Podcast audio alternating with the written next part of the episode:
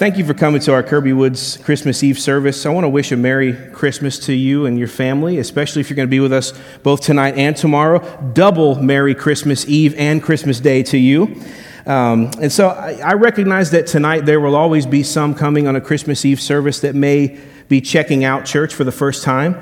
Maybe you're not particularly even religious at all, but given the, the kind of year, the kind of climate we live in that you may have had. Maybe you don't know what else to do, what else to try, and here you are at a church on Christmas Eve and you've never been to one before.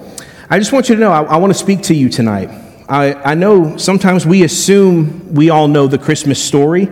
Uh, we know somewhat about Jesus as a part of pop culture, but I don't want to just assume that we all know that tonight. I want to read the most prominent part of the Christmas story in Luke chapter 2 and make some comments that I hope will be encouraging and challenging for you. So, if you do have a Bible, you're welcome to look at Luke 2 with me at this famous passage. The background of uh, the context is, is this it's somewhere around 6 BC. Yes, gasp, not the year zero. Uh, and the scene is in Israel. Mary is the mother of Jesus. She's engaged to a man named Joseph. They live in Galilee, and eventually they're going to head to Bethlehem. Let's read why. Luke 2 1. In those days, a decree went out from Caesar Augustus that all the world should be registered. This was the first registration when Quirinius was the governor of Syria. And all went to be registered, each to his own town. And Joseph also went up from Galilee, from the town of Nazareth to Judea, to the city of David, which is called Bethlehem, because he was of the house and lineage of David, to be registered with Mary, his betrothed, who was with child. And while they were there, the time came for her to give birth. And she gave birth to her firstborn son, and wrapped him in swaddling cloths, and laid him in a manger, because there was no place for them in the inn. Now, of course, there are many massive pieces of this story that are important to know, recorded in Luke's gospel and also in Matthew's gospel. We have heard in our readings, we have sung in our songs tonight, this baby was long prophesied. He was to fulfill the uh, role of the Jewish Messiah. Uh, Mary had never had relations with Joseph or with any other man. That makes his birth miraculous. It's prophesied and it's miraculous, a miracle of the Holy Spirit. Jesus was born in the prophesied city, the prophesied line of David. And apparently, they're not very wealthy people, or perhaps the census caused everyone to be overbooked, or maybe a snowstorm put the grid down and they couldn't uh, find a place to stay. I don't know. But Mary and Joseph stayed in a place where the animals were kept, and they laid newborn baby Jesus in a feeding trough. They wrapped him with strips of cloth, and that makes this a humble entrance into the world for God incarnate. Let's keep reading what happened next in Luke 2 8. It says, In the same region, there were shepherds out in the field, keeping watch over their flock by night. And an angel of the Lord appeared to them, and the glory of God shone around them, and they were filled with great fear. And the angel said to them, Fear not, for behold, I bring you good news of great joy that will be for all the people. For unto you is born this day in the city of David a Savior who is Christ the Lord. And this will be a sign for you. You will find a baby wrapped in swaddling cloths and lying in a manger. And suddenly there was with the angel a multitude of the heavenly host praising God and saying, Glory to God in the highest, and on earth peace among those with whom he is pleased. We just sang those words.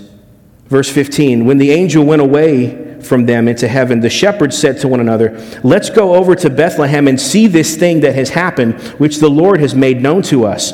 And they went with haste and found Mary and Joseph and the baby lying in a manger. And when they saw it, they made known the saying that had been told them concerning this child. And all who heard it wondered at what the shepherds told them. But Mary treasured up all these things, pondering them in her heart. And the shepherds returned, glorifying and praising God for all they had heard and seen as it had been told them. So we have this story of a group of shepherds approached by angels. Light explodes into the field.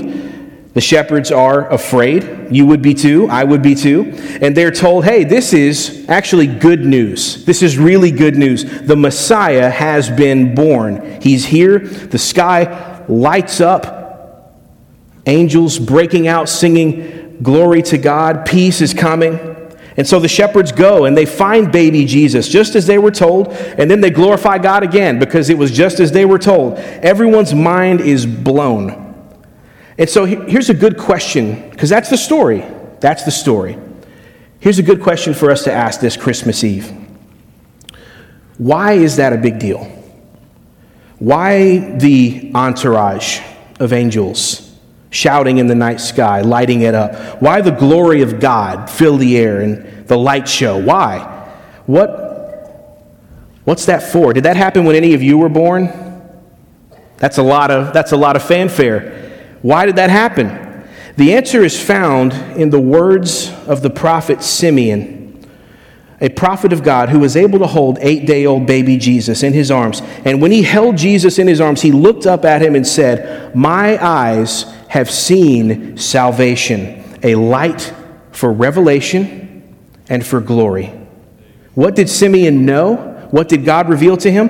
In the words of the prophet Isaiah, if we've been studying in, if you've been with us at Kirby Woods, the people who have walked in darkness had seen a great light. What kind of darkness were they walking in? How about the darkness of fear, where the darkness of the unknown future creeping into your mind? How about the darkness of despair, the darkness of discouragement? When you suffer a loss, you suffer blow after blow after blow. You begin to think uh, any, any win in life is impossible. And in the moments of discouragement, you find yourself powering down and saying things like, ah, what does it even matter? Does this life even matter? Who cares? How about the darkness of purposeless wandering in your life? When you feel like you've tried everything there is to try and you really don't know why you exist, you really don't know what you're on this earth to do, what your purpose is. That can feel like being stuck in darkness. What about the darkness of not knowing how to have a relationship with your God? Or the darkness of not knowing what truth is or what to believe about the big questions of life? What about the darkness of not knowing how to please God? not knowing how to connect with Him, not knowing what is acceptable to Him, what is pleasing to Him. What about the darkness of not knowing how to deal with your own sin, your own guilty conscience, the shame over past things you've done? Because that's a darkness we've all experienced. And so the world sits in a fog of darkness. And some try to find their own light through religion, through the pursuit of happiness in their own terms. Some say there is no light to be found. Some have given up on trying to find light in the world. And I would make the case to you tonight that the real joy of Christmas is this the light has already come into the world. It has broken through the darkness. Jesus grew up to be a man who spoke honestly about himself, who spoke honestly about his purpose, and said in John 8 12, we've been saying this every week. I'm going to say it again, and I'm going to say it tomorrow. Again, Jesus spoke to them, saying, I am the light of the world. Whoever follows me will not walk in darkness, but will have the light of life. I am the light of the world. I have come to give you life. If you follow me, you will not walk in darkness. That's the promise Jesus makes to you. And so ask yourself Am I following Jesus tonight? Am I walking in the light of the world or in the darkness? You should know all of this Christmas, his birth, the angels, all of that was to answer that question in your life. The question of Christmas is not, have you been naughty or nice? That's not it. When we say light and dark, we're not just Christianizing, he's making a list checking it twice, to find out who's naughty or nice. No. The question is Is your heart filled with hope this Christmas? Does your connection to your Lord Jesus Christ make your outlook different than someone who doesn't follow Jesus? Is there a significant difference in your worship because Jesus came on that Christmas morning?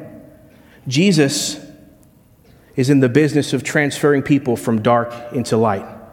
Colossians 1:13 says he has delivered us from the domain of darkness and transferred us to the kingdom of his beloved son in whom we have redemption, the forgiveness of sins.